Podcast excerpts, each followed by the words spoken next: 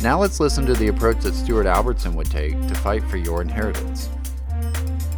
So, after reviewing the fact pattern here, my thought is that Richard and Lisa do not have a hard decision to make here. They only are getting $50,000 each based on the total value of a $2 million trust. That is an insignificant amount they would be receiving. And so, the idea of doing nothing, which is the first option, I would say don't do that. You're only risking $50,000, worst case scenario. But I think that if uh, Richard and Lisa were to file a trust contest in this case, which I would suggest they do, I think they have probable cause to file the trust contest.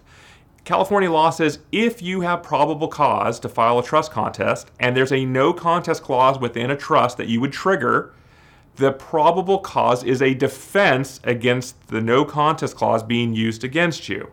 Looked at another way, the probable cause is a suit of armor against the no contest clause being applied against you as a beneficiary.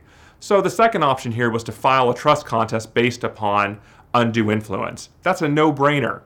Now, if we change the facts a little bit, and Richard and Lisa were getting $250,000 each or three or four hundred thousand dollars each, I would suggest to them that they really think about that. That's a large gift of money.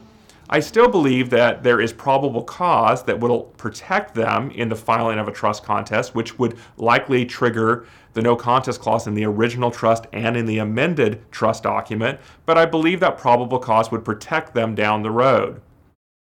The other thing that I would say is that most cases settle.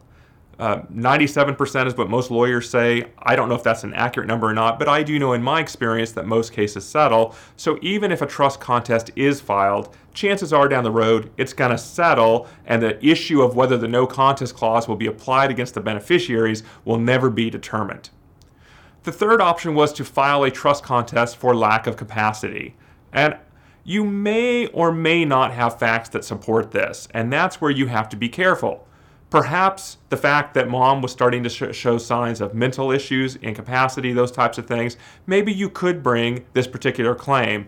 But I might just rest my claim alone on undue influence because those facts are so strong. I would not file for lack of capacity, though, just because I don't want to give the other side ammunition to say we didn't have probable cause for lack of capacity.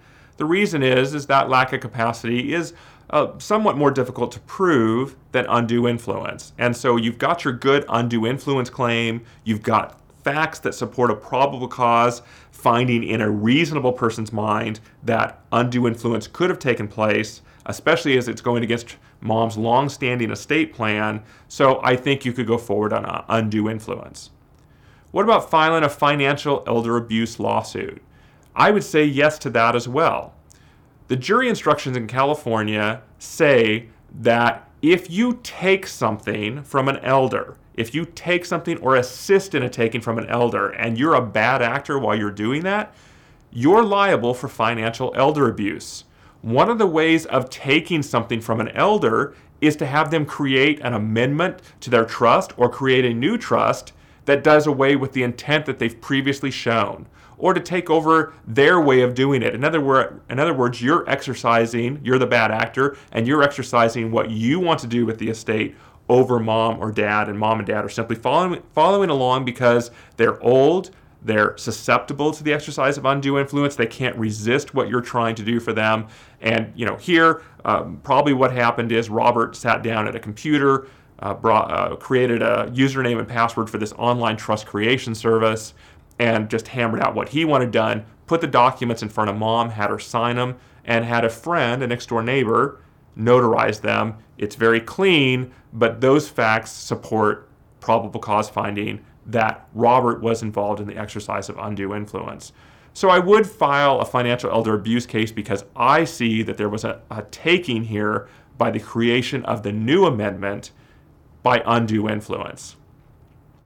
The other thing uh, that was discussed as an option was to simply try to negotiate with Robert without filing any type of lawsuit. And while that may be worth trying for a few minutes or one letter, chances are that will not be successful. Robert feels good about the position he's in. He's got the trust amendment that gives him pretty much the bulk of the $2 million estate, and you're going to have to file something in the probate court probably something in the civil court, in order to undo the damage that Robert has done to Nancy's estate. That's how I would address how Richard and Lisa should move forward in this matter.